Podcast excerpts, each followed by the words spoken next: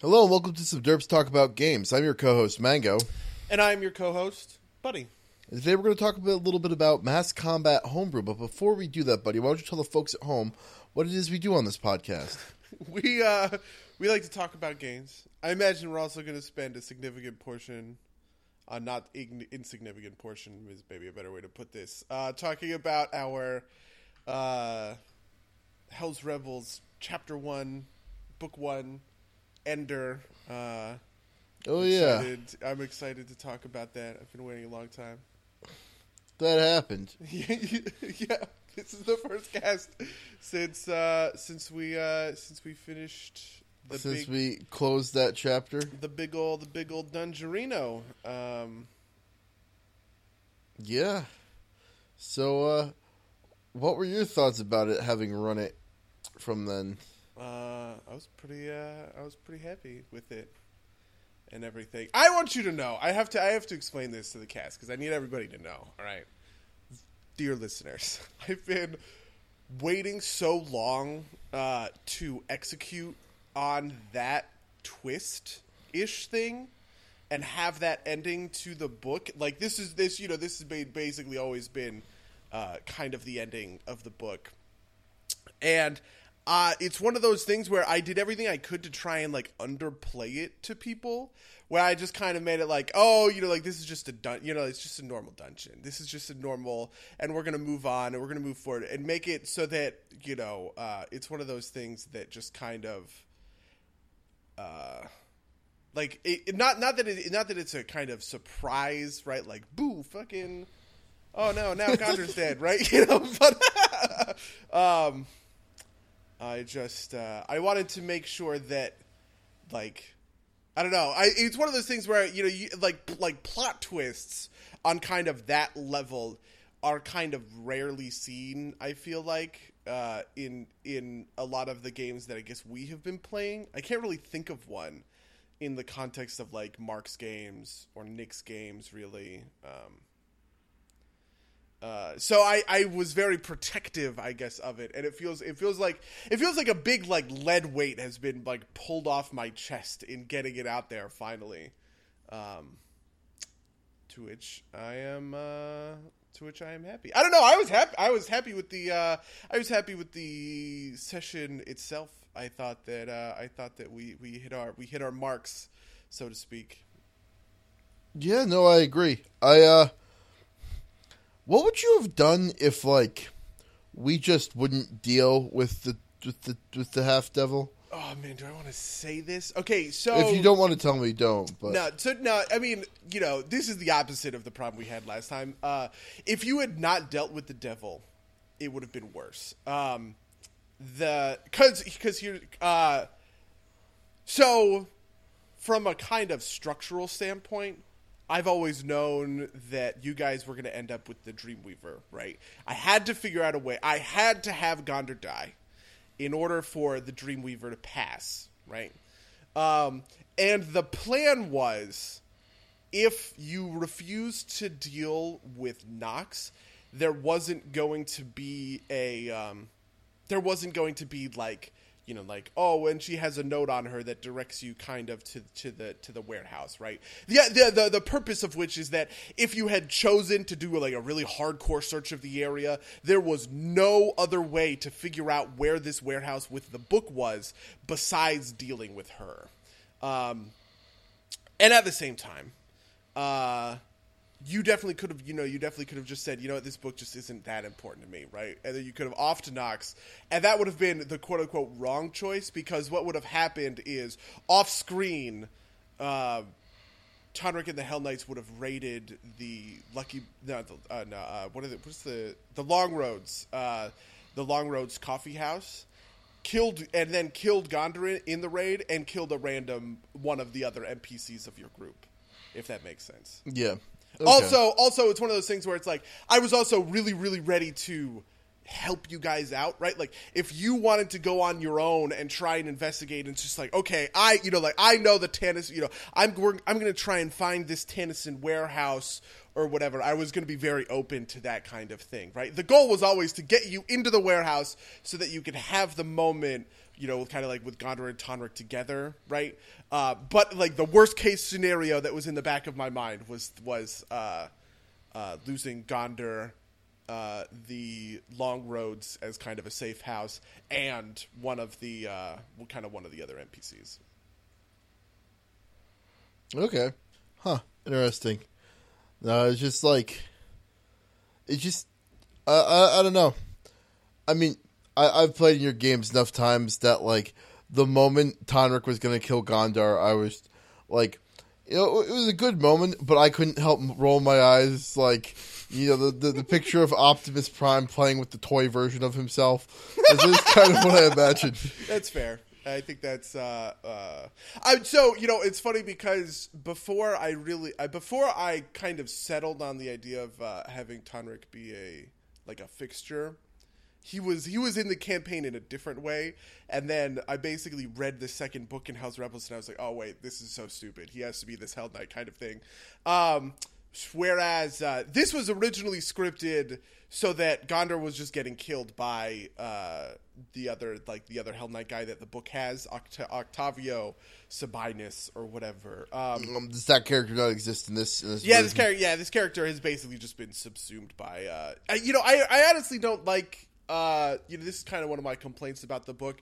Octavio doesn't have. Uh, he just kind of always hates Barzillai and never works with Barzillai and so Barzillai just decides fuck you octavio sabinus in for no like for no reason right i wanted uh i wanted to it, it, it like it really kind of fit everything in place because it fit the um it it also fit why tonrik swaps right because you know you i don't mind spoiling this you're gonna figure this out when you talk to johan in five seconds the whole point of going after Gondor from Barzillai's perspective was to get the Dreamweaver, right? That's what he's been after, Right. Uh, and so when when Tonrik was like, "Well, you know, I don't give a shit, right? I'm not here. I'm not here to be Barzillai Thrune's lapdog. I'm here because you're you are you know specifically posing a threat to the people of this."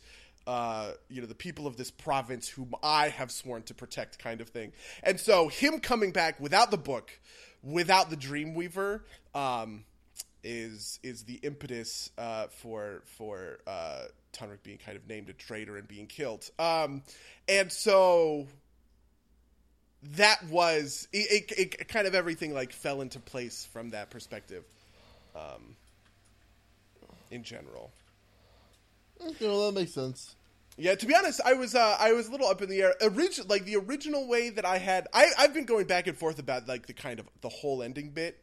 Um, originally, it ended the way that we did it, kind of where the very last thing that you guys see is, uh, you know, Tonrik is dead. Johan wants you to help resurrect him. Um, but I also kind of think that that also kind of kills the moment a little bit, which I didn't know. Like I, I, I- went back and forth in, in it, and I was just like, "Fuck it," and I kind of went forward anyway. Um, I don't really know if it would have been better to kind of let that sit for a week or two, and then the first thing you see in book two is like, okay, you know, hit the ground running kind of thing. I mean, it felt very much like the end of a season of television. You know, it's like, and here's the cliffhanger to, to bring you back to season two. Yeah, Um, I think, yeah. I mean, it's one of those. Yeah, I think that's true. One of those is kind of like the movie ending of like, oh, like this guy sacrificed himself so that the rebellion could kind of live on, and the other one is the t- the TV ending where you have the the hook, the cliffhanger, the hook into the next season. I, I totally agree with that. That or or, or it's the, the post credits the post credits moment. Uh, is is what you did? Is this kind of Johan point? It's like you know, Samuel L. Johan shows up and is like, I'm assembling a team of resurrectors, um, for the Avengers in two months or whatever. Yeah. yeah. Yeah, I'm I'm uh you know, it's funny because my original plan for kind of how the book went didn't necessarily come to fruition. Um, one of the things I think I kind of lightly regret is that I didn't integrate Gondor into you guys a little bit more, like from an emotional perspective almost. But then again, I also kind of don't really know that that would have been the most successful thing for me to do anyway, because I also want to stay away from my own personal, you know, bad habit of injecting super powerful NPCs and, and knocking the wind out of the MP uh, of the players at every turn. So it was one of those things where I kind of felt caught, caught between like I want the players to care about you know, I want the players to care about this guy, right? He's the guy that basically started the whole rebellion in the first place. And uh, I don't want him to overshadow the stuff that they're accomplishing. Um, also, I would con- uh, I would congratulate you on the nice uh, misdirect in I think it's two podcasts ago where you were like, "Yeah, the only character that's really powerful than the PCs is going to be Gondor." That's what I was talking about. That's what I was talking about when I was like working really hard to like to to like really misdirect you guys. Um, because the other thing is, you know, it's one of those. Uh, it's also kind of like a deep water moment, a bit. Um, for you know, you know how I complain. You know, this is like a movie thing. You know how I kind of complain about. Um, Captain America: The First Avenger, where the Red Skull does nothing but lose. I, I, this was also one of those moments where I was like, yeah, okay, we have to give it not, not, a, you know, it's not a, it's not a game ending, right? This isn't a mortal wound, right? The rebels are going to recover. They're to get their, their shit back together, right? But this is kind of one of those things where, um, uh, you know, I did want, I did want Barzillai to have his win. I wanted him to kind of outsmart you guys.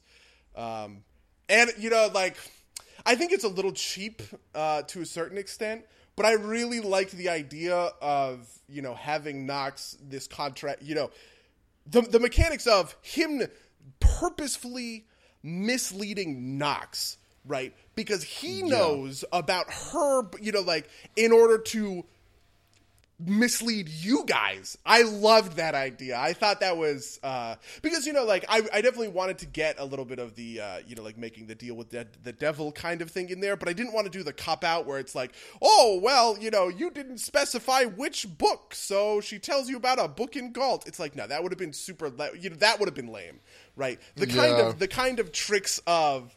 Um, you know, Barzillai is a master. You know, like, look, Barzillai is, is he's an Asmodean and he's he's from House Thrune. He's been dealing with devils way longer than any of you guys have. You know what I mean? And so you might think that you're getting what, but like no, like he's got that shit down, kind of thing. I I really like that. That was uh, that was something I could reinforce with the contract stuff. Okay, yeah, no, I I I actually enjoyed the encounter with Knox. Did we throw you off at all with the third question? Yeah, I didn't expect that one, uh, but it worked out because it allowed me to, you know, so obviously this thing um, with Cassius Vasquez, uh, yeah, the the captain, the pirate captain coming into Kintargo. This is, you know, it, it just led me to plug stuff for book two that that is coming down the pike um, in a super easy, organic way. Um, you know, the other, the the only way. So what happens otherwise is uh, Taylor gets a tip off basically that's like, oh well, Cassius Vasquez is coming, and then it causes all this drama because he's obviously Mateo's brother, kind of thing. Um, and so now I get to kind of front load that stuff, so it doesn't just like kind of come out of the. You know, there, there's like a logical uh, entrance point for that in- information uh, from like a foreshadowing perspective, rather than just like you know, here's a new bad guy that you guys have to worry about, kind of thing. Uh, which I definitely, which I definitely liked. Uh, to be honest, I kind of don't remember. That was the one that I that I, that I liked most. I kind of don't remember the specifics of. Oh, and then I got to tell you about. Um, uh, you know, like at least getting to part of Barzillai's plan, right? Like starting to sow the seeds of that information because you know while I definitely love the fake out with the book and everything like that, uh, the kind of promise at the end of it was that you would figure out what Barzillai Thrune is looking to accomplish in Kintargo. And based on, you know, as written, you actually don't get any information on what he's looking to accomplish. You still don't know why he wants the Dreamweaver. You don't know, uh, you know, any of this other kind of stuff. And so that was a neat way for me to sew, um, you know, a couple of the little bits that will kind of come together as we progress into books two, three, and four to explain okay, Barzillai definitely has a grand plan. He definitely has a master plan. He's really looking to accomplish something. Here is that stuff, and this is all the and this is yeah, this is how the pieces from book one plug into that equation. Um, I I I, I was uh, yeah, I was down for that. Yeah, no, I, I, I was. It was, that was a moment where I was like, we can ask a broad question that like could potentially give us a lot of information. Oh boy. Yeah. Uh, but yeah, I. What else did I think of that dungeon? I. It felt kind of like the the actual encounter parts of the dungeon were kind of like. Not super.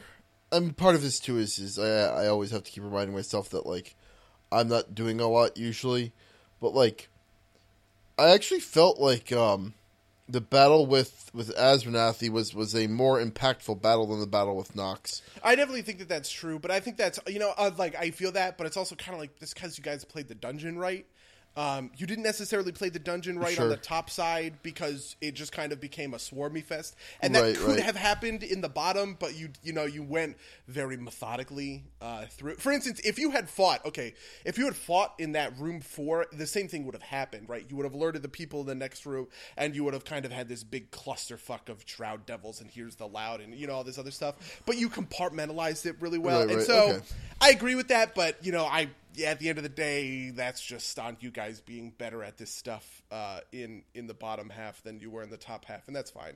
Okay, yeah, yeah that, that's that's definitely Also, fair. you know, also at the same time, um, a lot of this stuff was as written. Some of it was, you know, obviously Shroud Devils don't actually exist in the uh, in the real, you know, like in in the book or whatever. Though there's some other stuff that I cut out because I don't like it.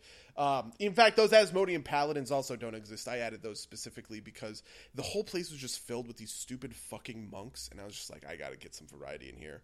Um, anyway, um, and so. Uh, uh, Do you run the enemies as written? Because I, I find adventure path enemies to be always maybe like fifty. Maybe that's uh, putting numbers on it's going to be hard, but I always find them to be way too weak for for my parties. Uh, that's that is exactly the well, not the problem, but like kind of the problem. So the the thing is, when I was looking at this stuff on paper, these guys have really high attack bonuses, right? So they're actually doing a lot of damage, but their hit points themselves are actually very small, right? You know, like an Asmodean Redactor has 15 hit points; it's one shot from Right, you know from yeah. Rakox, right?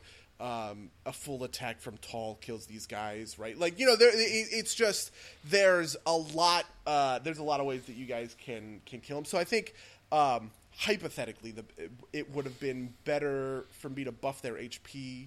Uh, kind of in like the Nick school of thought, where you just give everyone max HP because the party is overtuned, uh, and I think that's a little bit of where you guys live uh, in, in like from a balance perspective. Yeah. Also, I prepped the dungeon with the expectation. You know, the dungeon um, was prepped for five people. Oh, and then there's but there's but now there's you know there's Mark who has an, an additional dynamic to it, um, and also Tall is kind of ridiculously strong. Actually, you know it's funny because uh, it's funny because uh, when the when Enoch one shot the lout.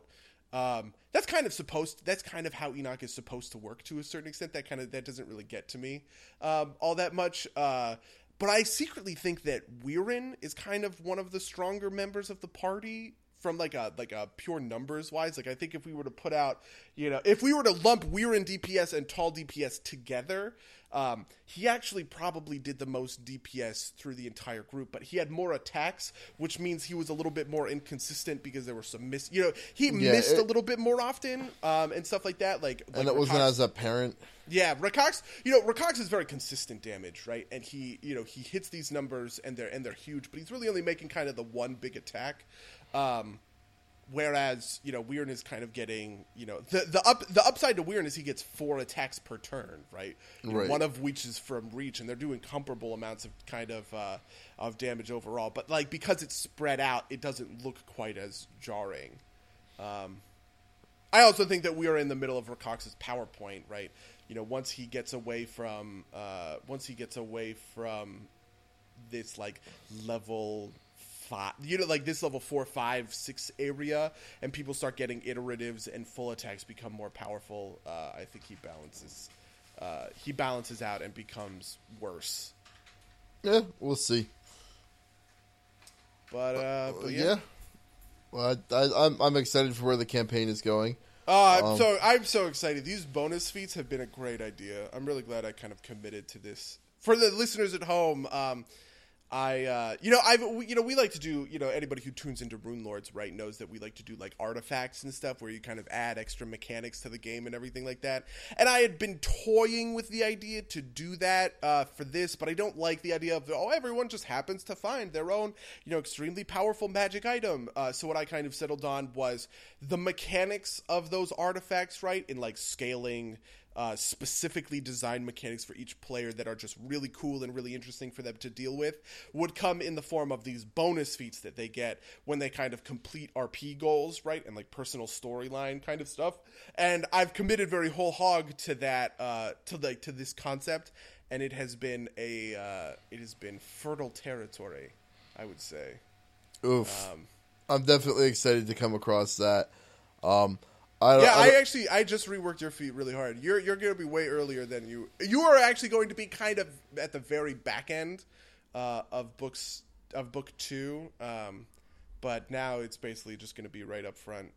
Oof! So. I'm I'm I'm excited because I've I've also got some thoughts about what, what way I'm going to direct Beauregard, but we'll we'll save that for uh, for for for another time. My my crazy plans that will probably not work. But um, um, yeah, yeah. I mean, I definitely. Uh, it's you know, it's it's it takes two to tango, I guess. Uh, right, that's your name. uh, it wasn't even an intentional pun. Uh, puns. Yeah, I, I've heard that joke.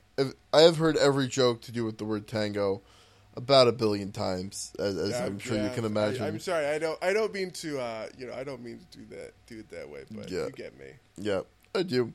Um, otherwise, in like uh, in video games, um, played a bunch of Overwatch, played World of Warcraft for about half an hour. Not sure how I feel about that. Uh, and I played, uh, I played The Room, uh, which is a, I think it was originally a mobile game um, it's this really nicely done kind of puzzle box simulator. Like there, there's mm-hmm. there's some overarching story, and you have to open up these boxes with various puzzles. So I thought it was a lot of fun, but it was also like you know a, like super short.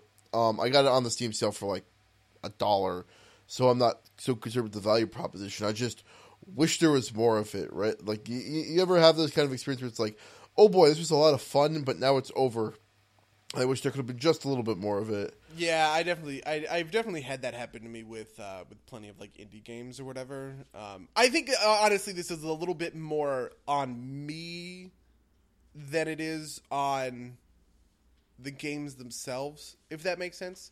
Uh, you know, some of it is, um, you know, I'm oriented to longer experiences from games. So sometimes when I get that like four or five hour, you know, you know, even some of the, you know, like like the ten hour kind of fix or whatever, it feels short because you know, even though I I don't like even though I don't like I don't I haven't paid that much for it because these indie games are like five bucks, right? Ten bucks or whatever. It's you know all games are games, and so they kind of feel lumped together, and I almost sometimes feel like I'm not getting my money's worth, even though kind of by math I totally am. You know what I mean? Yeah, yeah, I think I do. Um, but yeah, I'd recommend the room to anybody who wants to to spend an hour or two fucking around with puzzles. Um, did you play any anything interesting this week, Butteroo? Yeah, I played. Uh, I played a couple of different games from the Steam sale. I got Cities Skylines, which is a Paradox. Uh, Paradox is kind of like swiftly becoming one of my favorite publishers. Um, Mine too. Them and Devolver Digital are my favorites. But. I like. I, it is. It is nuts to me that they make these games. But uh, so so like uh, as a bit of history, I was always a huge fan uh, of the game SimCity 2000. Um, which I ended. I actually played. I I learned of that game in Japan when I was living in Japan as a kid, uh, because the school I was at had it installed on all of the computers, and we used to play it all the time. And it was really, you know, like we were bad. We didn't quite get it. Um, and then in, uh, uh, and then and then I kind of like brought that with me home almost like the only game the only video game that i've ever shared with my like with my dad the only game that he and i have ever played together is simcity 2000 right um so like it's got it's got like a very personal like i have a i have like a deep deep abiding connection to that game. And city Skylines is the spiritual successor to that game that I have always wanted. I've I've dabbled in some of the other SimCity games, um, and none of them have ever kind of hit uh, the chord that I've always been looking for them to hit. Um, and so yes, yeah, so I've been playing. Uh, I've been playing Cities, uh, Cities Skylines. I also played a little bit of XCOM 2 because all that DLC came out. It was on sale. Um, I haven't actually gotten to the DLC bits because I'm just kind of churning my way through the opening story bullshit uh, in order to get there. Um, so, you know, the, that that's the that's the big stuff that I've been playing: Hearthstone, Overwatch. Yeah, I think the other big thing is the the competitive for Overwatch, which we've got a bunch of time in. Oh, right, yeah, point. yeah, yeah. The competitive mode came out. Yeah, uh, yeah. I've played. Uh, I've played a bunch of competitive for Overwatch. I think it's good, not great. It's a lot like you know League of Legends ranks, obviously. Um, I don't know. I don't really have. I don't really have anything too specific to say about it. I yeah, guess. I mean, the only thing we could really talk about. I don't know if you want to do this now or save it for a separate cast. Is the uh, is the issue of uh, levers and then their effect on the game. Oh uh, yeah, yeah. See, in a weird way, I almost kind of don't care about that stuff from like a game design perspective because I kind of don't really. It is technically, but it's not something like you know. I mean, it's an integral part for like games as sport, right? Like, sure, sure, no, no, no. But I'm just saying, like, it's not. It's not like it's like flashy, right? It's not like it's not. This isn't the kind of stuff I like care about, right? If you want to get me on board for like one hero, two hero lim, you know, like hero limits, all that kind of stuff, uh, maybe I'm, you know, like maybe I'm down because I think there's. Uh, you know, there's the, there's interesting stuff from kind of like a comp perspective, and I think the trade offs are neat and all that kind of stuff. But to me, this lever stuff is like, it is this weird intersection between like game design, game theory, right, and like UI, UX, I guess you would call that user user experience. experience yeah. Um, uh, that you know, I care. I care a lot about game design. I could really give a shit about uh, UX from like a. I don't know. Yeah, I, the other part of it too is that it's also a lot of like, uh, you know, like like, like I, am going to call it tard wrangling, just like get, getting getting around, like not hmm, so the only thing that I care about this, I'm just going to say it because you obviously you, you seem like you don't have a ton of vest in this, is that I don't like rewarding shitty people for doing shitty things, and I think that when you when you essentially like uh, affect the the outcome of the game based on shitty people doing shitty things, you empower them to do shitty things, and I think that's a misstep on Blizzard's part. Um, the folks at home don't know levers cause rewards to be lessened and penalties to be lessened, and I think that's a terrible, terrible thing. Yeah, uh, it's something that occurred to me after we had had like a, we had had a huge long argument about this. Something that had occurred to me was that perhaps it's a necessary evil because of the kind of matchmaking system needing to be like net neutral, so to speak. Um, I don't know if this is the case. I don't really kind of know how the back end of some of these systems works, right? But like, you know, if I'm if I'm of equal rating to the enemy team or whatever, um, and I gain, let's say I gain cumulatively like 100 points per player, so I gain 600 points. Maybe the system needs the enemy team to lose exactly 600 points in order to kind of keep the ranked system uh, constructed properly. I, I, I, don't I have no idea if that's the case or not, right? I really I I don't know uh, if that's how it should uh, or or it kind of is supposed to work. Uh, but it, it's something that I hadn't quite considered. That maybe is uh, maybe is kind of the reasoning behind this stuff. I mean, I so like I don't know if you you finished reading that conversation, but I also think that it's, it's unfortunate, but I think the losing team also needs to lose full points when they have a lever. And I know that that sucks, but otherwise you incentivize people to leave as like a positive thing.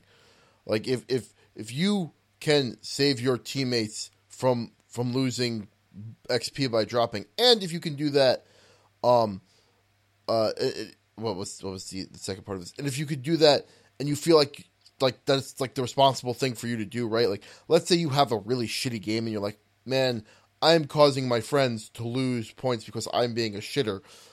Like, that incentivizes that person to drop and you can't have that. Like you, you, you need to have that be power neutral when that happens, and it, it, it sucks. But I really think that you need to have full rewards and full penalties on levers. Yeah, I you know it's funny because you know we obviously compare this to League a lot. Um, I don't really know the specifics of how the lever system works in League of Legends, but I'm pretty sure that it does work that way. And I of think I do kind of agree. I just I don't know. It's one of those things where I understand the you know like kind of the counter argument is that you know levers can you know levers can only leave like once or twice and they're banned from competitive kind of thing, right? And so you could make an argument that says that like okay, if you're positively incentivized in this one place, but extremely negatively incentivized in this other place, right?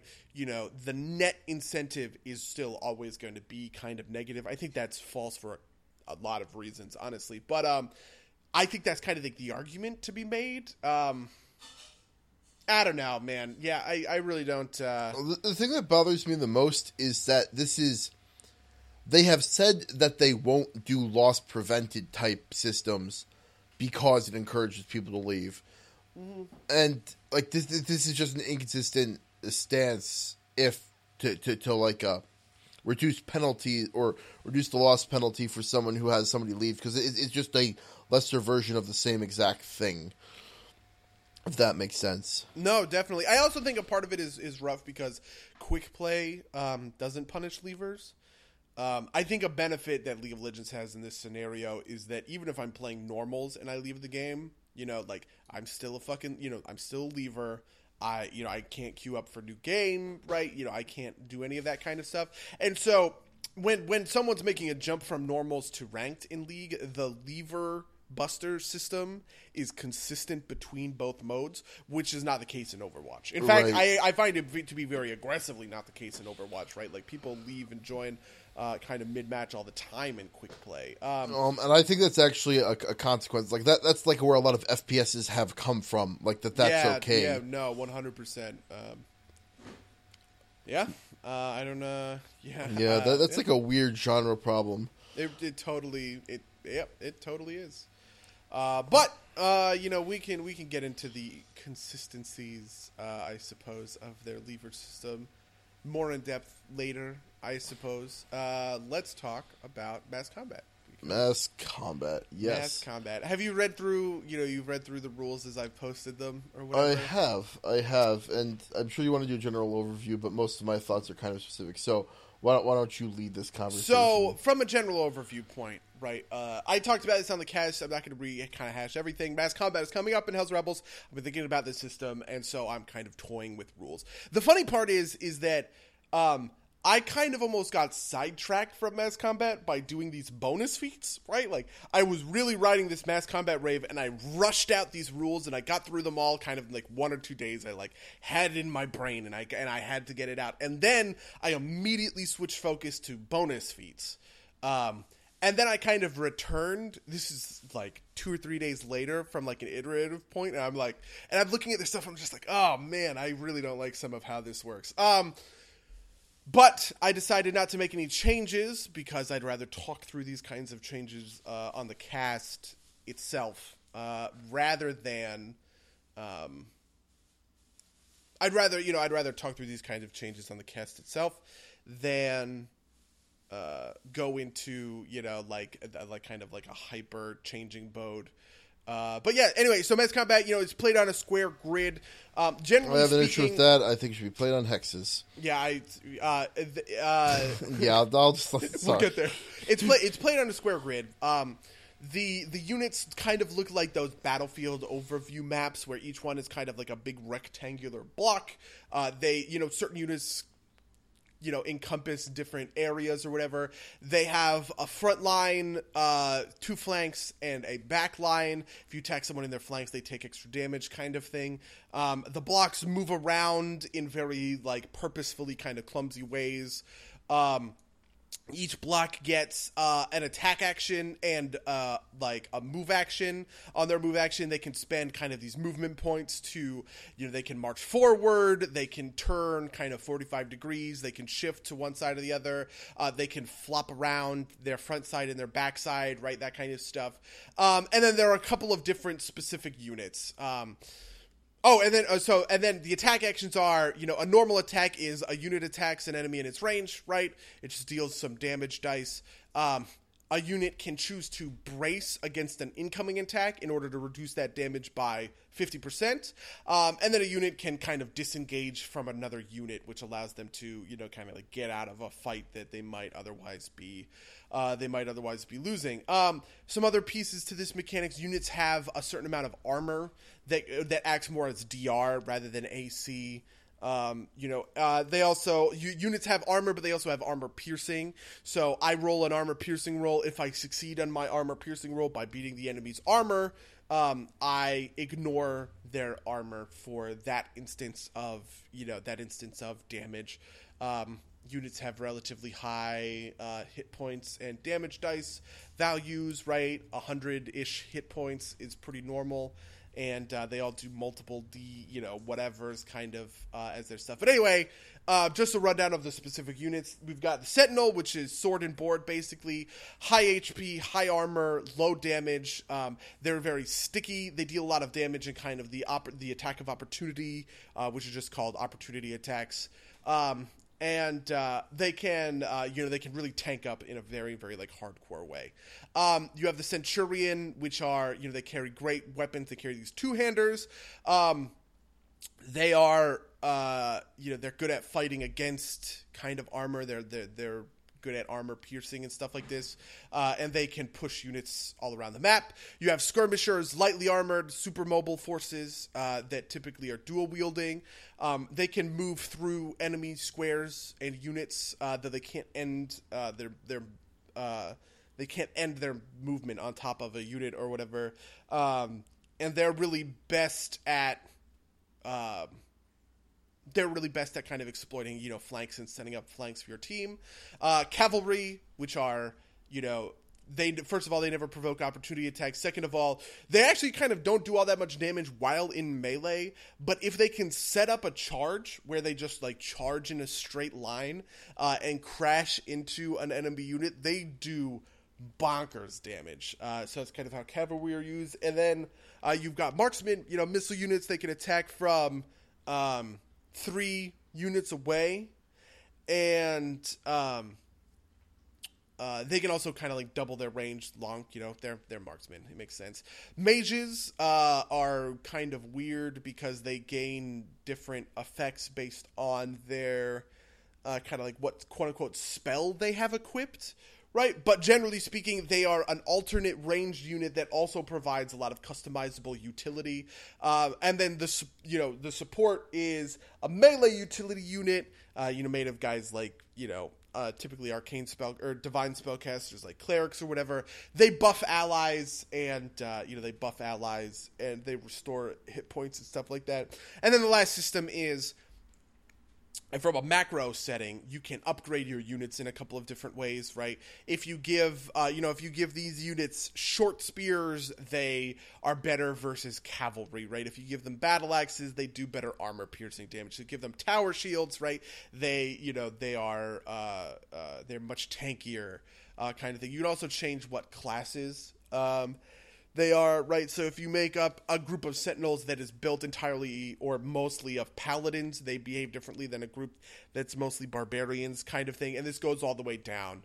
Um, we're gonna have uh, these notes kind of posted in the same way that the warlord was, which is you know here's some notes kind of as written, and then there's going to be a more updated version, um, which we will see after the cast. Anyway, so now that I've done as brief a rundown as I possibly could. Um, how uh, how do you uh, how do you feel? Hex grid. Let's talk about the hex grid. I guess that that was a joke. Oh really? Uh, yeah. Oh okay. I actually I went back and forth on this a little bit, um, but uh, I I think square is better just to keep it consistent with the way we play regular combat. I think that's that's possibly fair. originally, I had thought of a system where you know each each unit was. Com- comprised of different kind of units in the area, and so movement was actually moving individual. You know, like they all had to be connected, right? Um, Oh, like you could- Warcraft style or Warhammer style, rather. yeah, yeah, yeah. Um, but like they like you know, my unit of sentinels all had to be one one unit, right? They all had, it had to be congruous from one end to the other. They couldn't break off and have one hex, you know, be a part of it or whatever. Um, but I realized that that system was pretty dumb because uh, it was impossible to kind of define frontline, backline, flanks, uh, and it just incent it would it would incentivize people to make really long, wide chains. You know what I mean? Like if you give eight hexes to a sentinel unit, the best way to use that unit is to is to spread it out, kind of eight by one, uh, right. which I th- I just don't think is uh, I just don't think is good or cool. Um, so, so the area value is that like, like, like uh, that that I assume is how much how much space the unit takes up. yeah, it's how much space the unit takes up. Uh, in general, it's you know like for the eight area, that's four by two. Uh, Okay. And for the four, it's two by two. Yeah, and for the four, it's it's two by two. I think there's a couple six, like the cavalry, so that's three by two, right? Um, uh, stuff like that. But yeah, in general, that is how uh, that is how the area is supposed to work. okay, I'm just gonna kind of go go go straight straight down this because. All right, I- let's do it. all right, so last comments by the square grid, we did that.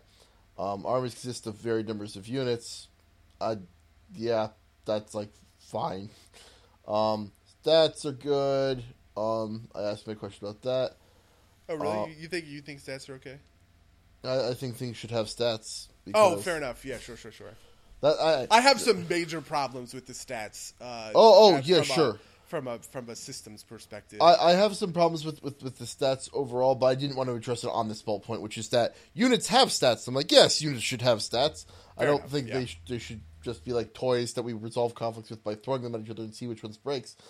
Um, but uh, each unit has one passive and one active ability. See, now I had thought, like the, my first reading of this, I had thought that your intention with the mages was to have them have multiple equipped spells. Is that is that in- incorrect? Oh yeah, no. Uh, that was uh, I had always intended that you swap out spells. So from a from a lore perspective, in my mind, this is how mages work. I don't think it makes sense to have a group of forty guys spamming spire fireballs. Right? You can't get that many Right. level. You know, how whatever level. It's actually quite high level to get them spamming fireballs, but. This is something I've talked about a little bit on the cast before, and I feel this way. Uh, is that like there aren't like great rules for pooling magical resources. If I get 40 level 1 sorcerers together, hypothetically, you know, like yeah, they have 3 level 1 spells apiece and that's not very powerful, right? But they can work together to kind of be greater and they can, you know, they can create fireballs. And so that's the that's like the, the Okay. theory, right? Is these these this mage unit, this support unit are trained in rituals that are built to be macro level uh, uh, macro level powers, right? Um, and you could be kind of like trained in more than one of those uh, without special special stuff. Uh, Okay, I, I'm I, I'm going to talk a little bit more about that when we get down to mages because I've got some a a little some some thoughts there because I, I think I think mages more than any of the other classes really need to talk about the, you need to talk about their variants in order for that class to be fully fleshed out. But we'll tackle that when we get to it. Um, on unit's turn, it may take one move and one attack action. They are mutually exclusive and may not be exchanged for one another. Either action may be taken first, followed by the other. Now, I don't think it's necessarily a bad decision, but I kind of want to know why you chose to not let, say, attack actions be, be, be transformed into move actions. Um, my thought is that I don't want uh like movement needs to be tough. Right? Okay. I think I think movement has to be a hard thing to execute on. Um, for instance, if that's the case, right, cavalry become ridiculously powerful as written because they can basically perfectly maneuver themselves um, all the time right? But if you restrict that cavalry to you only get one move action per turn, the maximum number of units you're going to be able to move, right, is like six or whatever the number is, um, offhand or whatever. It decreases their ability to really fine tune how their their movement. You they have they have. I like in general Pathfinder, right? People generally have a lot of movement to quote unquote waste, right? They can maneuver around units pretty well, avoid attacks of opportunity just kind of by spending extra squares of movement to get in the right position for flanks. Uh, in this system, that cannot be as easy as it is in baseline Pathfinder. It has to be harder. Sure. Um, uh, and so that's that's the reason that that's the case. Also, um, Makes a lot of sense to me. Also, it, it, uh, there are some actions that are move actions, and you should be able to double up. Like the Sentinel has that one action where it can, um, uh, you know, like well, I guess that actually does isn't a, a huge thing. But you know, I don't want to run into a situation where you know the support can heal itself as a move action, right? And it gets to double up on that, and it's unkillable because every Right, turn right. it just double heals itself, kind of thing. That's fair.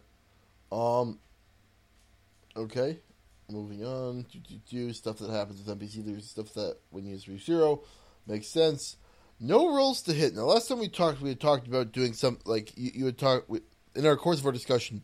We had talked about doing a, a Warhammer style uh, hit on sixes. Why did you choose to go with the with the with the no attack roll pattern? So I think it's um, I think it's kind of important that damage gets dealt every turn, um, which is part of my frustration with my own stat lines later in the later in the thing. But um, um, so what I, I realized what it, what appealed to me about the Warhammer system was the consistency, right, of having large dice pools being rolled. Okay. and that and that and then I realized that that was the thing that really bugged me about the old Kingmaker version of these stats, where everything was essentially ish uh, one fifth as powerful.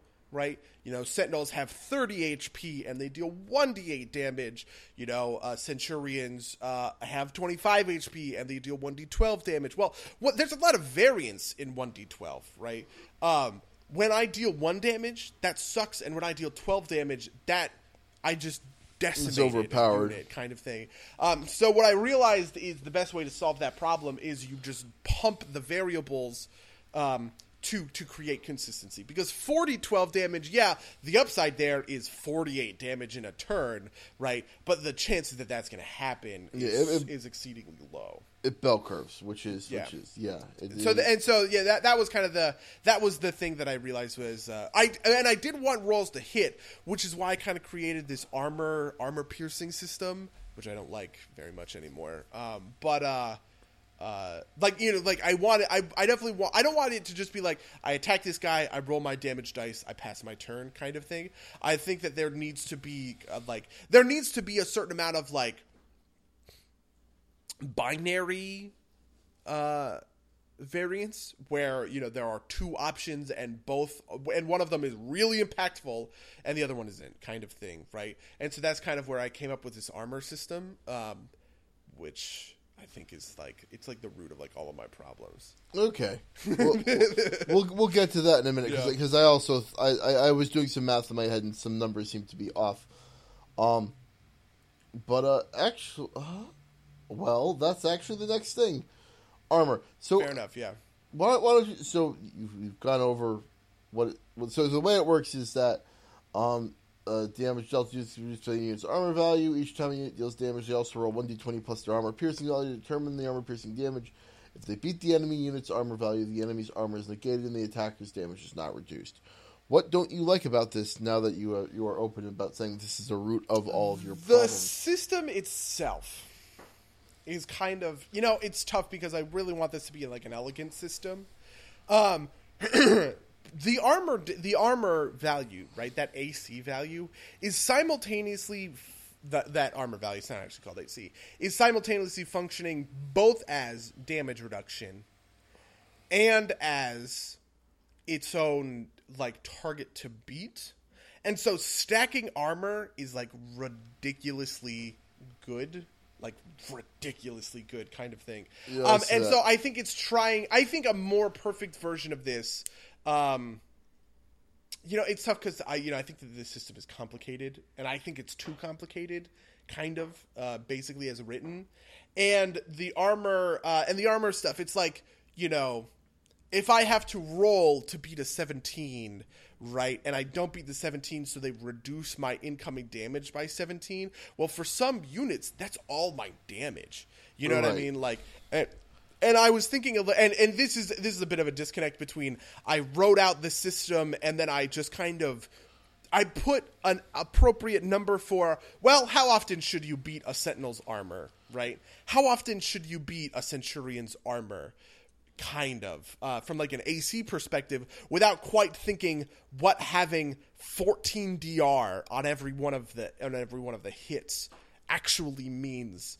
Um, for uh for like for the units individually. So it's kind of like it's like both a situation of the the stat line is broken from a systems perspective because of how because of how the numbers want to interact with one another. Um and the uh the numbers themselves are broken from even the from even the perspective of let's say the system is solid and works the numbers are bad for that system um, which i didn't quite realize at the time Okay, yeah, that, that, that makes a lot of sense. Do you have any idea how you want to fix it? i you know so the because the other thing I like about armor and armor piercing is it really allows you to, uh, you know, for instance, um, centurions are. I like there being a different between difference between skirmishers and centurions, right? Where skirmishers uh, are just kind of good at, um, they're they're you know like if uh, if you put a unit of skirmisher, well, see, this isn't even true because of how broken the Centurion passive is. But hypothetically speaking, this is what is supposed to be accomplished, right? Sentinels are uh, are good against skirmishers. Skirmishers are good against Centurions, and Centurions are good against Sentinels, right? The the Centurions have this great armor piercing damage. They have this passive that hurts you if you have more armor but is also broken for other stupid reasons. I think it's broken for exactly that reason. Well, so you know, you know what's funny about it that I didn't quite think of at the time. The idea is that if I'm a centurion and I beat a sentinel's armor damage, all of a sudden your super high armor value is now a threat to you, right? that's You- why.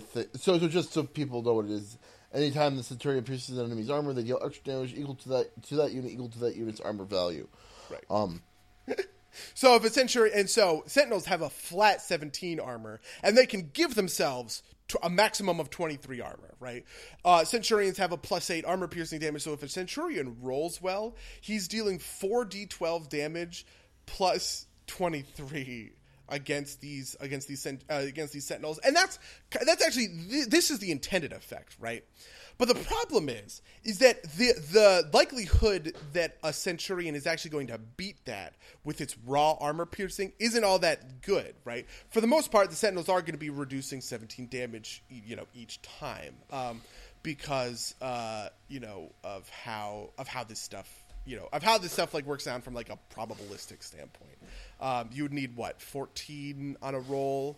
Um, yeah. no, you need more than uh, you would. Uh, you need more than that. You need to get 15. So 75% of the time, a phalanx fighting sentinel is going to ignore centurion armor piercing anyway, right? Um, but the problem is, if I put my centurion up against a group of marksmen who have five armor, the centurion literally beats that armor value every time. So it's just adding flat five armor to them to, to each of their uh, to each of their attacks, right? Um, and this really punishes guys like you know with like middling armor, like cavalry and skirmishers. Skirmishers have eleven armor, cavalry have eight armor. Um, the centurion beats the cavalry every every time. They have one hundred percent uptime on this. They shred that. Uh, and that is definitely not the intended effect. It's really, it's just, it's just a poorly written. I like, it's just poorly written in general.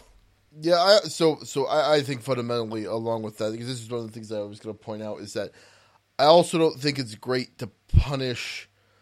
Like, I think if you're like if the thing that the person is good at is having high armor, that punishing the armor itself is the wrong way to go about it. I think what you want to do is punish the fact that they are, I guess, uh, theoretically like less maneuverable. I actually think that the Centurion should be more mobile than than the Sentinel is, um, and and that's how you would get around or something something like that, right? Like I don't, I don't think Oh, you punish.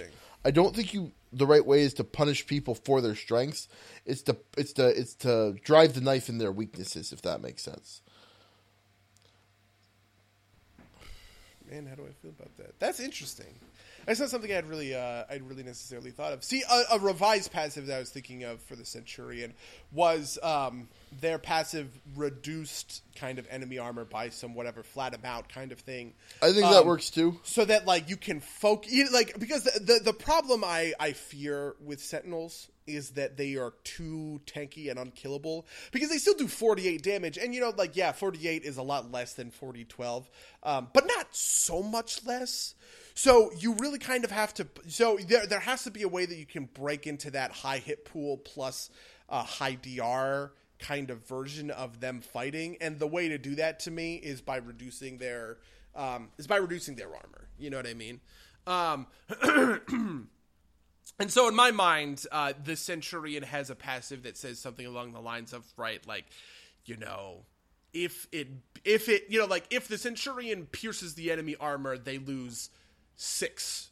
You know, they lose six armor for the rest of you know like for the rest of the turn kind of thing so that you can co- you can do like a wombo combo of have your centurion hit and then have a cavalry hit against the weakened armored sentinels kind of thing in order to really chew through that high hit I, point I actually think I think that's actually a much better way to do it even if you want to do something like you lose either a flat like if you lose a flat value you punish less you could also do something like you lose like fifty percent of your armor or something like that. Yeah, I was thinking about that too. Uh, I think having it scale is is nice because I you know it's one of the I really don't want the Centurion to punish guys like you know like Centurions are built to be the best kind of like infantry, generally speaking. Um, even like even if a Centurion one v ones against a skirmisher, hypothetically the Centurion should win that, but they should be very vulnerable to stuff like missile fire, to these cavalry charges, um, to mages. You know, like these ranged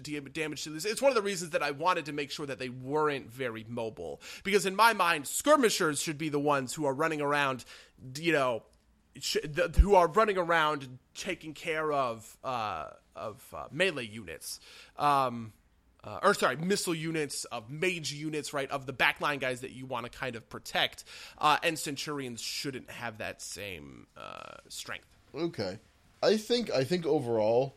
You might want to up the number of movement points generally allocate, like you up your movement point scale a little bit. That way, you can have a little bit more differentiation. Um, maybe that's not the greatest. I like I like. It, it, just seems to me that like the fastest units in the game are cavalry, and they are two squares faster than the, the slowest unit in the game, and that doesn't feel as impactful as I think I would want it to. If that makes um, sense. I, you know, I actually kind of think that might be fair. Well, so and you know, another half of this is that I also um, I like I also fear like base like this is also from like a base stats point of view, right? Uh, but one of like the upgrades for cavalry is that they get plus one movement kind of thing, and I think having an upgrade path like that is pretty good. Also, because of the way that movement points interact with um, you know, like a lot of these units have, you know, actions that allow them to burn their movement points on something other than movement, right? Uh, if a century, or rather, if a if a sentinel is sitting in melee combat with somebody, he's burning all of his movement points every turn to gain armor, uh, which I think is a, you know, that's a that's a good effect, right? Centurions should be, you know, planted stalwart in the ground, kind of whatever. Um, but the danger with guys like cavalry is, I like the tying of movement points to the scaling of their damage on the charge. Um, and I wonder if you know, let's say let's say we give everybody a little bit more movement points. We up everybody's movement points to six, and then the cavalry has nine. Well, now they're adding ninety six damage on a on a like oh, a, a super powerful charge. Uh, I don't know, or ninety eight rather. Uh, maybe you know, maybe the better way to handle that is to lower that to like d sixes kind of thing. Um, yeah, the the other thing the other thing is that I was gonna say like I think you want to keep a lot of the fours at four, but you might want to push the cavalry to eight, and that lets you push the, the skirmishers to like six. Um, and that kind of gives you a little bit more of a field to play with in terms of in terms of differentiating different unit types from each other. I think that might be the best call. I think that might be the best call, though. I'm probably gonna have to nerf charge uh, in order to uh, in order to get there. Um, you know, I, am interested on what what are your like? Hit me with these thoughts that you have for mages. Oh, okay. So, so the thing the thing that kind of hit me with the, the, first thing I saw when looking at it. I saw active arcane missile salvo. It's like there's no reason to ever use a, a normal attack. Like Arcane Missile Salvo is, is is a strictly better attack. It's not like a you don't burn anything for it.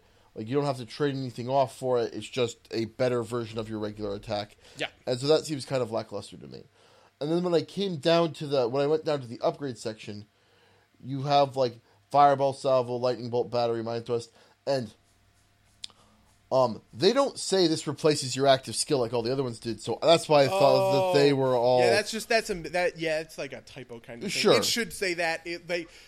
the, the you know it's funny because the idea is that there you can also um, I don't know that I actually put this in there but it's like in my mind kind of thing.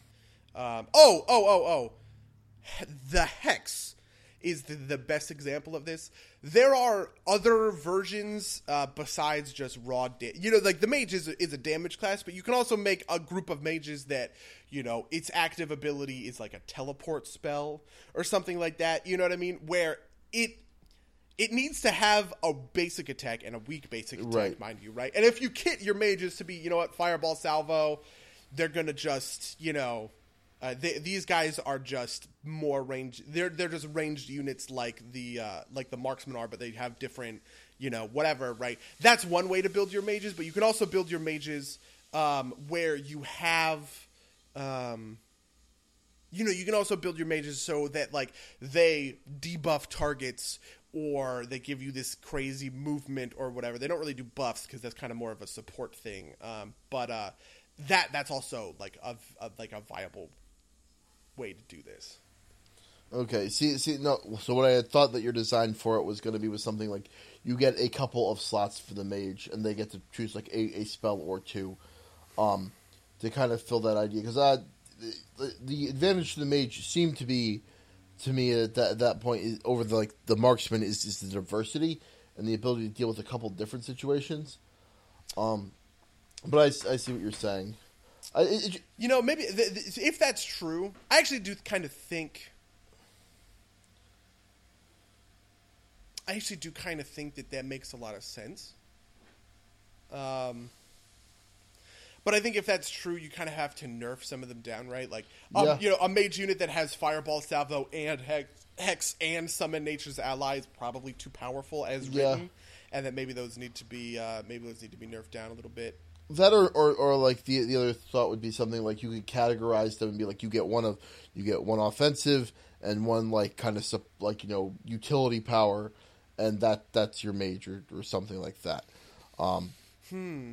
Yeah, yeah, I think that's true. I, you know, honestly, something I, I I should do for mages. I didn't quite think of this at the time, uh, but I think a lot of these salvo abilities have to have range increases on them. I think three units is a little bit too short, or actually, it's actually four units for mages. Let me just look this up real quick because I may It have. is four. It's four. Yeah, so that's actually not so bad. Um, uh, I think you know it's one of those things where I think hyper long range um, for marksmen makes a lot of sense. I, I actually just take this back. I think having shorter range for mages uh, is is fine. Yep, yep, this is fine. I, I preempted my own problem by being smart about this. I guess. Okay, so so one thing I did want to kind of bring up about the entire system is we, we talked last week or two weeks ago at this point about how the issue with some of the base Pathfinder ma- mass combat is that a lot of it feels very swingy based on the roll of a single d twenty. Correct? Remember Yeah. this?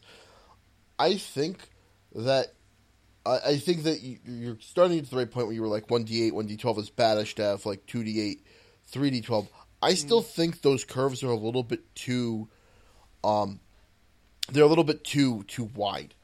Um, wow, really? I think so. I I I don't know if this is the final thing, but I think a good start to kind of like screwing with the system a little bit is switching the number of dice with the face of the dice on almost all case.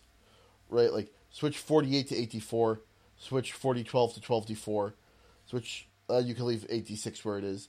I think more dice on smaller faces, it puts the the the middle of that curve a lot more consistent and I think that that lets you kind of like ignore the swinginess issue. I might be over over anticipating the problems here, but like I think that like like 40 12 swings a little bit too much to uh especially with kind of like the armor values. Maybe if the armor values are tweaked cuz you said you were thinking about switching that system. I really, up. you know, honestly, I really don't know how I feel like I'm going to change the armor system, but I definitely want to do a change. and and you know maybe 12d4 isn't the right solution but like i think i, I definitely think more smaller faces is a it, could, it, it makes the, the the encounters a little bit more consistent uh, even on on, on your end too like the, the, the way this plays out in ba- base pathfinder is eventually the dam like very quickly the base damage die of a weapon gets overwhelmed by the static modifiers and so the variance there is very low on on, wep- on weapons in, in, in, in the base game Right. um, and I think that, well, that's that's you know not great all the time. I think that leads to weapons being samey, and there's some issues that we could talk about all day with like with with, with the weapons in Pathfinder. I actually do have a lot of issues with that, but yeah, yeah. Um, I think that, cent- like keeping that value a little bit more centralized than you have it now might be a good idea. Hmm, how do I feel about that? Because I do think you know, like I do think variance is good to a certain extent, right? Like I want, I want you to have, you know, like I want you to roll uh, a nine, six, 10, 7 turn on D D12s, and like you're above the curve, you're doing a bunch of damage, and that feels good. You know what I mean? Like when you Yeah. roll really well. Um, and I think that gets, I think that effect gets diluted uh, uh, to a certain extent, right? It's harder to kind of make. If I have, Oh, if I'm looking at exactly. twelve d six, it's harder to kind of like make out whether or not I'm ahead or uh, below my curve, so to speak. Um, Um, exactly. Well, that, that's kind of also like the point. It's to make it's to bring the it's to bring the damage curve in and, and peak it more around the, the middle values, um, to make to make the damage a little bit more consistent and make make combats kind of a little bit more predictable for design purposes. If that makes sense. Like it feels bad when you lose because of bad dice rolls, um, and if if it's too bad, like I think it is in the base Pathfinder mass combat system, it feels uninteresting to win on very good dice rolls. Um, I think I think that like. I mean, I'm like I said, I might, I might be going a little bit extreme by saying flip the dice, um, but I, I think that you, like keeping it a little bit closer than you have. This is also something that could bear itself out in playtest. Um, but I mean, I think another, I think initial- another I think another way to handle this, hypothetically speaking, is to pump HP values. Right? If we if we pump HP values a bunch and then pump the base dice, you know, we still we're still sitting at 60 12 or whatever, but 60 12 versus 180 HP is kind of a different set Yeah. of math maybe. It- I it wonder. is. I wonder if that's you know that's kind of like too far, right? Uh, the the danger there is that if you happen to get a couple of bad rolls, then like the comet kind of slogs on, um, and like so something I learned very very well is, is in part of trying to balance my my regular games for my players. I at one point just like straight up like tripled the h the max HP for an enemy, and what it was was is just a slog, um, and that wasn't that wasn't great. Um, and I think that that's the kind of danger that like well then just pump the pump the HP more territory kind of gets into is that like it's it's not fun anymore after a little while. Um, how how many turns do you envision these combats taking? I don't think that they should be super long, um, but it should be kind of its own. You know, like it could. Sh- it should be like its own session. Should be its own kind of. thing. Sure, sure. I, I'm talking less about I, Um, relative time to base, and hours, Relative relative to base Pathfinder, I think that you know it's probably at like a one point two. You know, like 125 percent faster. I guess if that makes sense, right? I think that in general, these uh, the system is streamlined in a way that base Pathfinder is not, such that the hypothetical players will be quicker about their turns. Um, than they would otherwise be in base Pathfinder. sorry, this is a slightly different question than that. Although that, that's good to know. I'm, I'm saying, how many turns do you think a combat should last? This the big thing being here that like, like Warhammer's like what like four or five turns for each side. Um, and when I read that the first time, I was like, what the fuck? Um, and then but when I played it out, it actually works very well. How how many rounds do you ex- do you expect these combats to last? I didn't actually know about that from for Warhammer, but I guess you're kind of right. I didn't really think about it in those in those kinds of terms.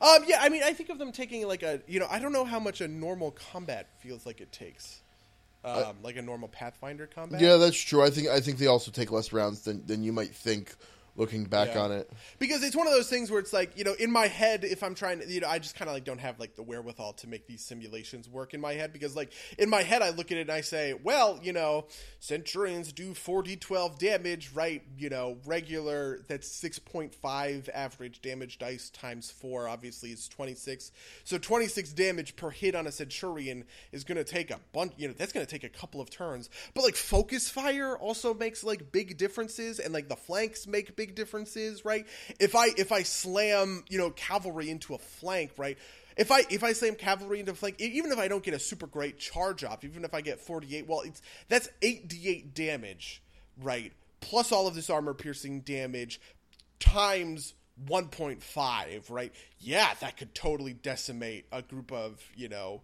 kind of whatever. And if you couple that with a, you know, like with one or two hits from some marksmen, one or two hits from, you know, like a skirmisher kind of thing. Oh, that's brutal. Um I don't know. I don't know that I can really answer that question outside of playtest, but I guess I guess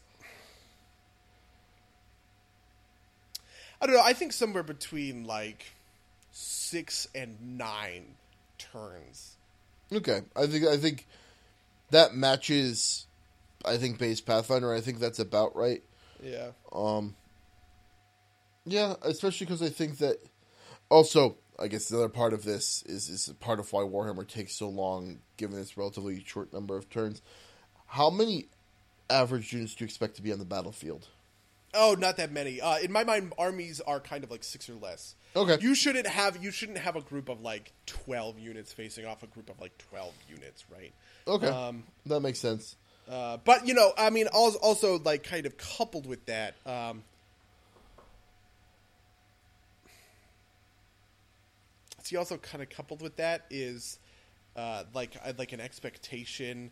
I haven't found a great way to systemize this. I kind of want there to be like a morale check. Um, where you can chain route people, kind of like in Total War Warhammer, where it's one of those things where it's like, you know, if the army loses half its units, it's now suffering deep combat wounds so that combat doesn't drag because you have you know because this one unit of missiles this one unit of marksmen are unfucking breakable and you've routed the rest of the army but you have to figure out a way to actually chase down these missile units kind of thing. Like i don't want to get into situations like that. I kind of hypothetically think that you know like you know if you break if you break the lines uh, or if you get these good power flanks off and you once you know in a in an in an army of like let's say we pump those numbers to eight well in an army of eight units you really only have to fully defeat four of them in order for the rest of the army to kind of like route on its own You're right. um, I haven't really thought of a good system for how to make that work. Um, but I think that I I- like I think the system is compelling when you are actively fighting kind of like an equal adversary um, and that it it'll get it, it'll get super boring super quickly once you hit that point of like I've broken the enemy army and now it's just you know now we're just you know spending 45 minutes cleaning up the remains. I want to kill that time as much as possible. Um,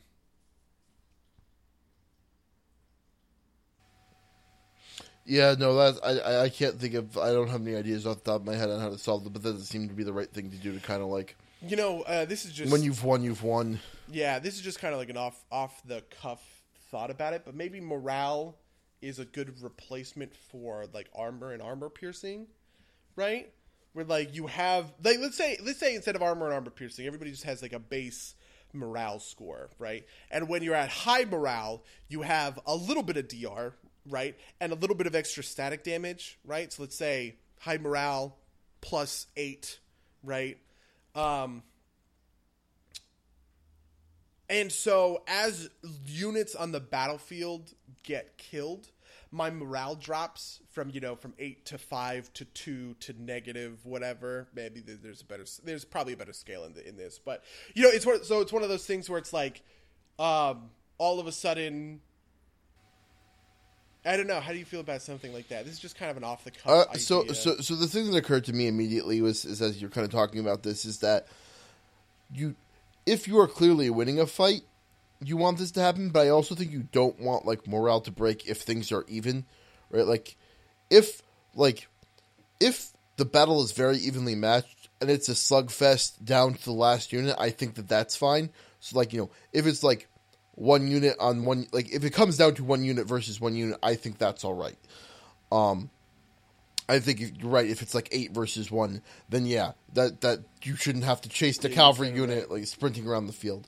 So maybe something that's like um you know units have a maybe a base morale value or or something maybe that's like a, a tertiary stat that you can modify with with with skills or whatever. But having it modified based on the difference in number of units on the field or something like that. right um, instead of just flat. That makes a lot of sense to me, right? Like, or you know, I mean, well, to be honest, that's kind of a self-correcting system in, in its own way, uh, because if both sides suffer from morale, right? Uh, or like, let's say, let's say it's eight unit armies facing off, right? Right. Um, each one gets plus twelve, and they lose three for each unit in the army that routes, kind of thing, right? Um, in the super, you know, like the net of if I, if I as my eight route two or three things, the net is six or nine, right? Um, but if I also if I get some of my units routed in that process, right? If I lose, you know, if I lose two or three units, now I'm down to six. Now, now I he's down to to six, right? Or to three or whatever. But I'm also losing morale, and I'm also dropping down to to, to kind of three or whatever. Um, so that's kind of a, a weirdly self-correcting system in like the the situation of each side uses one one unit after another. The bonuses are hypothetically kind of like equal or whatever.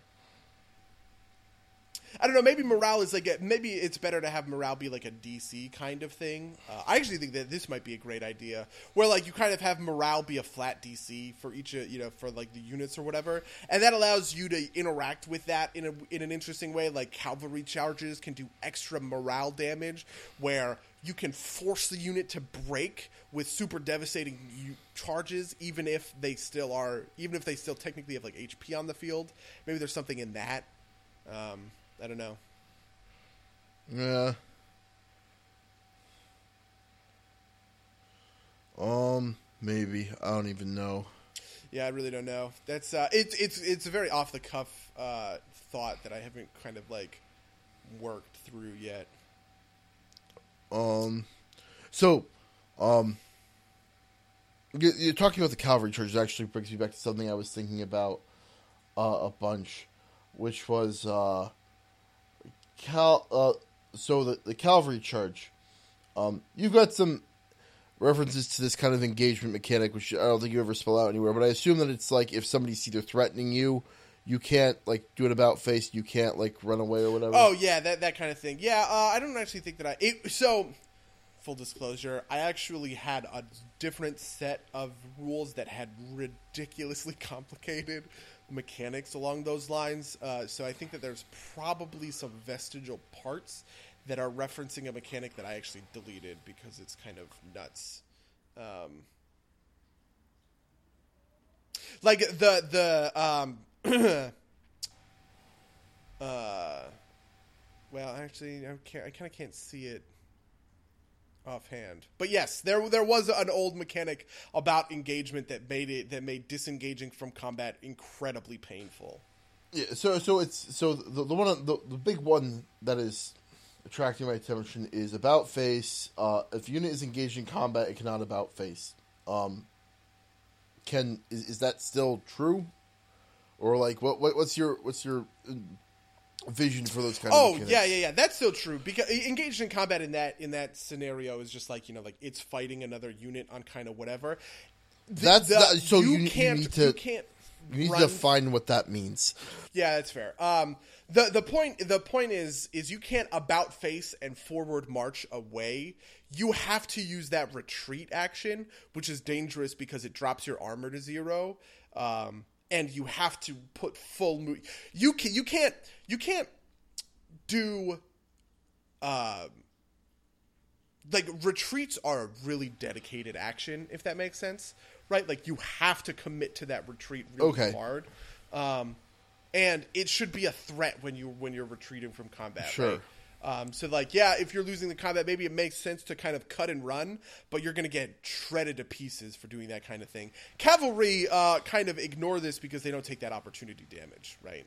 Um, which is Oh. kind of the point. Cavalry need to move in and out of combat. You know, like Right. cavalry, See, this they is- make their charge and then they leave. So it doesn't matter that their armor can be zero for that. It doesn't matter. They're not procking opportunity attacks. They can retreat for free, and it doesn't. It doesn't uh, Okay, see, see, this, them too much. th- this this is this was exactly why I, I, I brought it up, um, because um, because it seems like kind of cavalry kind of slam face first into somebody with their nice charge attack, and then they kind of have to stick there or else get fucked.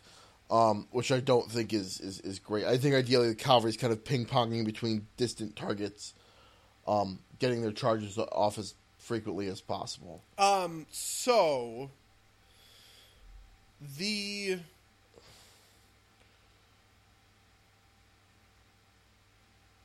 um. So kind of that's how that's how like disengage works, right? But cavalry were kind, you know, I don't, I don't know if this is smart. Cavalry are are meant to ignore that for the most part, right? If I'm cavalry, something I can do is if I set up my charge on a unit, when it cycles to my next turn, I can retreat the maximum distance, not take any damage because I don't proc opportunity attacks, um, and then set up for my next turn of. Uh, and then and then set up for my next turn where I make my movement back forward and I hit with my charge again. Does that make sense? So You can't. You, I so see what you're you saying, but I charge think, every single turn, right? but you Because could have can't- best charge sprocket every other turn, Right. And I That's think the that best makes case scenario. I think that makes them extremely weak, Really? um, because you are only doing half damage. Like you, or rather, you are doing maybe like you don't get any advantage from it. Maybe you could argue the mobility, but like the cavalry doesn't do super high damage in the first place because you're supposed to add, these charges onto it, and so you are only attacking every other round, whereas like your centurions are attacking every round, right? That's over two round o- over four rounds. The centurion has done sixteen d12 damage, and your your cavalry has done uh, you know forty eight. Even if you get if you get a full charge, that's 10, 10 d Wait, sorry. The Centurion does sixteen d12 over two turns. over four turns. Oh, over four turns. I, I just I was just repeating it, or or over enough. two turns. Like Sure. you know, that's eight d twelve damage, and then over over two turns, the cavalry's done eight. At best, twelve d8 damage. yeah, and that's like not one not guaranteed, two definitely not guaranteed if someone's trying to like chase down your cavalry, Mm-hmm. and and essentially it's also like it's an action that you have like you, the your cavalry isn't going to get their their attack action on every other turn, right? They, they've they've automatically got halved action economy, um, which is kind of kind of ties back into like Wait, sorry. I'm now I'm confused. What do you mean by halved action economy?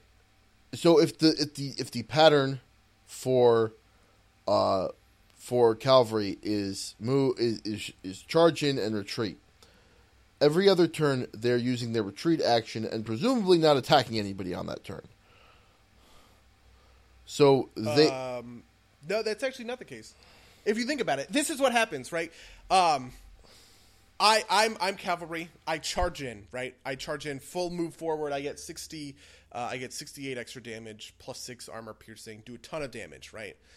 Then I take damage, right? Because it cycles the enemy turns. Then it passes back to my turn. On my turn, as an attack action, I make a basic attack. 48 damage, plus 5 armor piercing, whatever. And then I retreat, right? And then it cycles back to my turn again, and I charge in. and do that Okay, again. Do you see what I'm saying? Because you can, you can. Otherwise, you're wasting your attack action. right right no no and that's that's I for whatever reason I thought retreat had some some stipulation on it about how how it Does, interacted. does it? Uh, It doesn't, I may, it doesn't, have, I it may have written that, but It, it doesn't. That was just me. There's me kind of like filling in things from like other systems I've seen. Um, so I I apologize for that. Um, Yeah, I mean, because that you know that that is very much how it's kind of supposed to work for cavalry, right? They have a 150 percent power attack, right, on one turn. Okay. and then the next turn they do a 75 first. You know, like, and so you know they're doing a lot of damage or whatever, but like the big burst damage is really what I like from cavalry, uh, and what I think is makes them.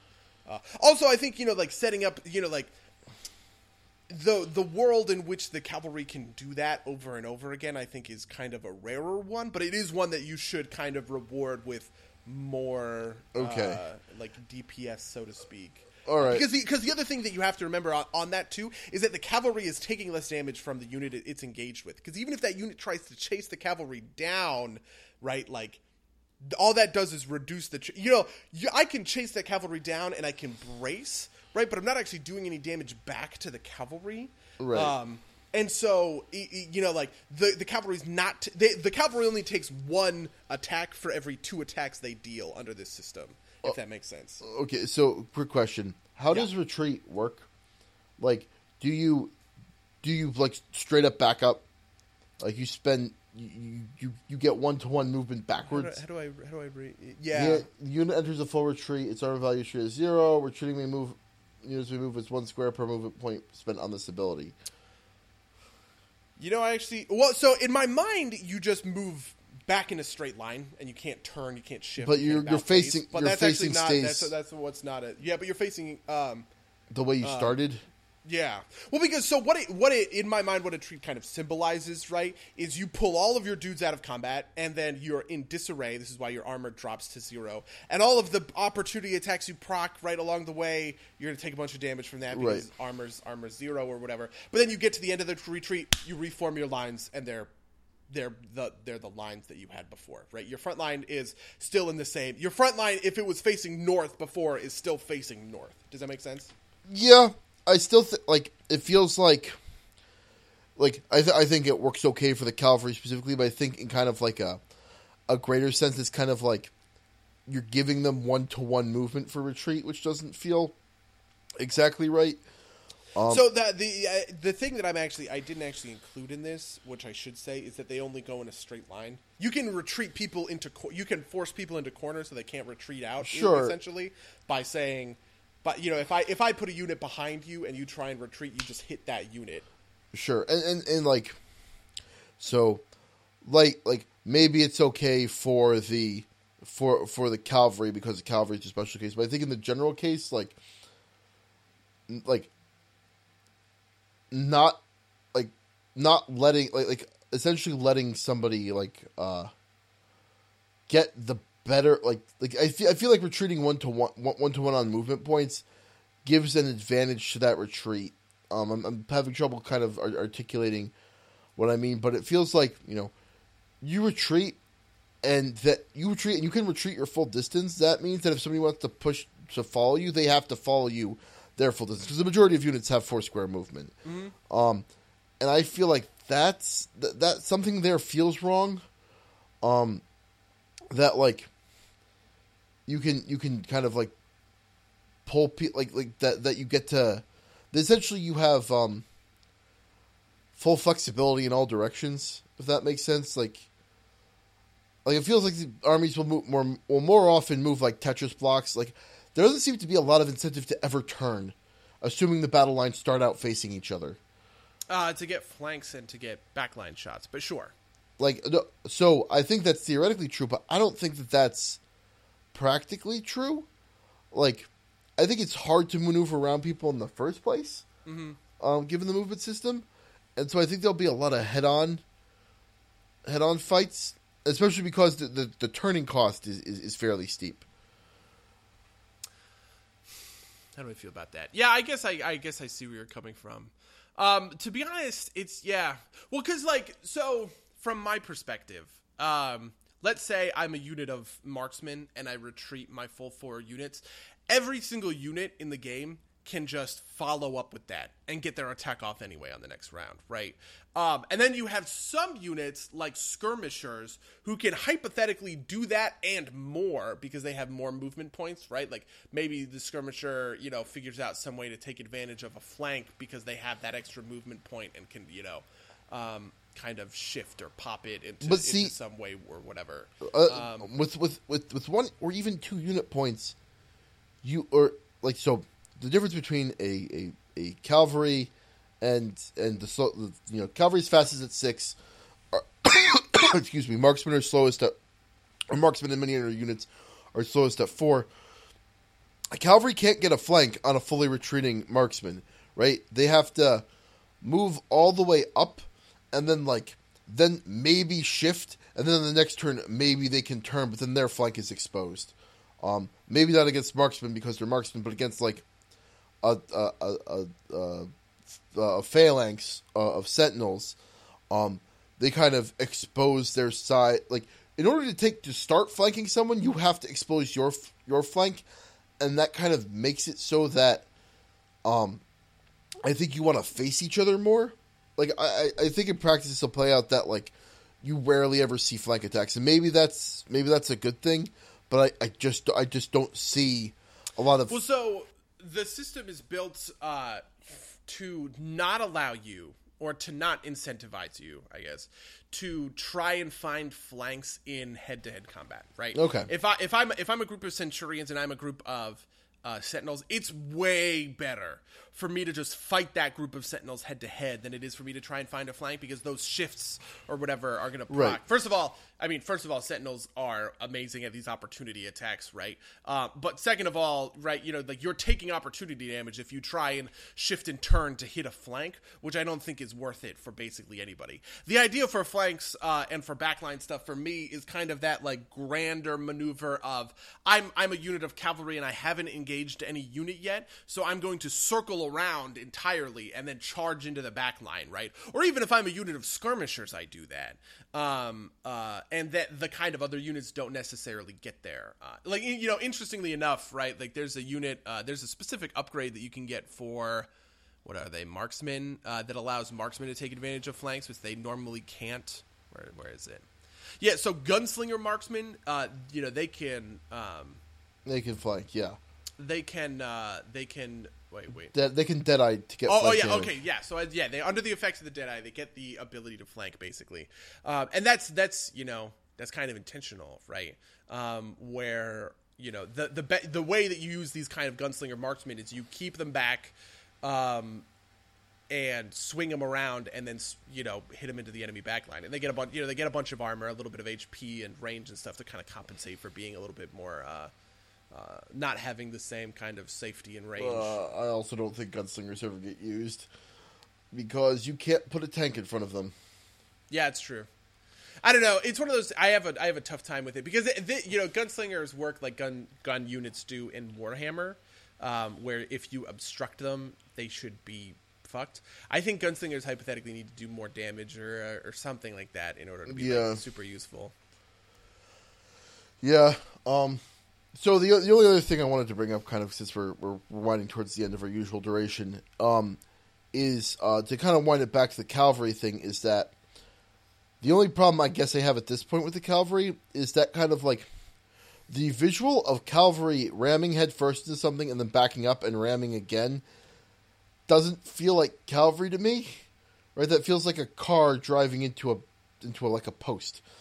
Um, like at least in my mind, cavalry is is you know the way the way a cavalry skirmish kind of works is like they they they, run into you and they kind of like run past you and then circle around again and kind of like nip at your flanks. At least at least the the more nimble cavalry type of units. Um, and I don't think any type like any cavalry kind of like you know run straight f- forced into you and then like says like time to put reverse gear on my horse and reverse it up and then like time to ram forward again. Um, and you know that that's just a flavor thing more than is like a mechanics complaint. But but it but it's I don't know it it, it You know, uh, the interesting thing about that is that you know I almost kind of thought the same thing, uh, but in playing Total War Warhammer, I and understanding the stats. Do you know what charge cycling is? no I, I Well, so ca- so cavalry. I, I didn't know this at first, right? I thought cavalry were just you know I well uh, it, so this is also because of how I use cavalry a lot of the times in these games. Um, generally speaking, right?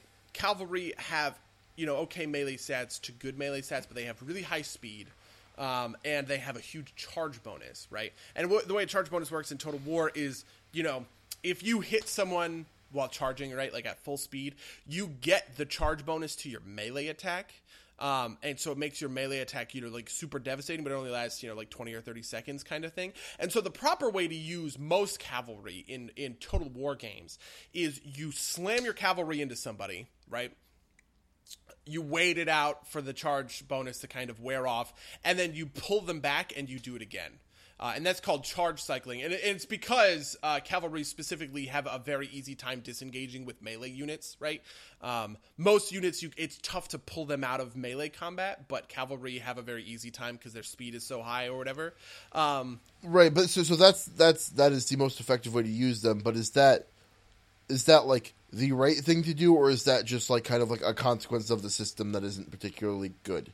Yeah, I don't know. I I, I kind of feel like that is sort of the right thing to do to a certain extent. I, I agree with you, but I don't think there's a great way to kind of systemize like yeah, run fair. through someone.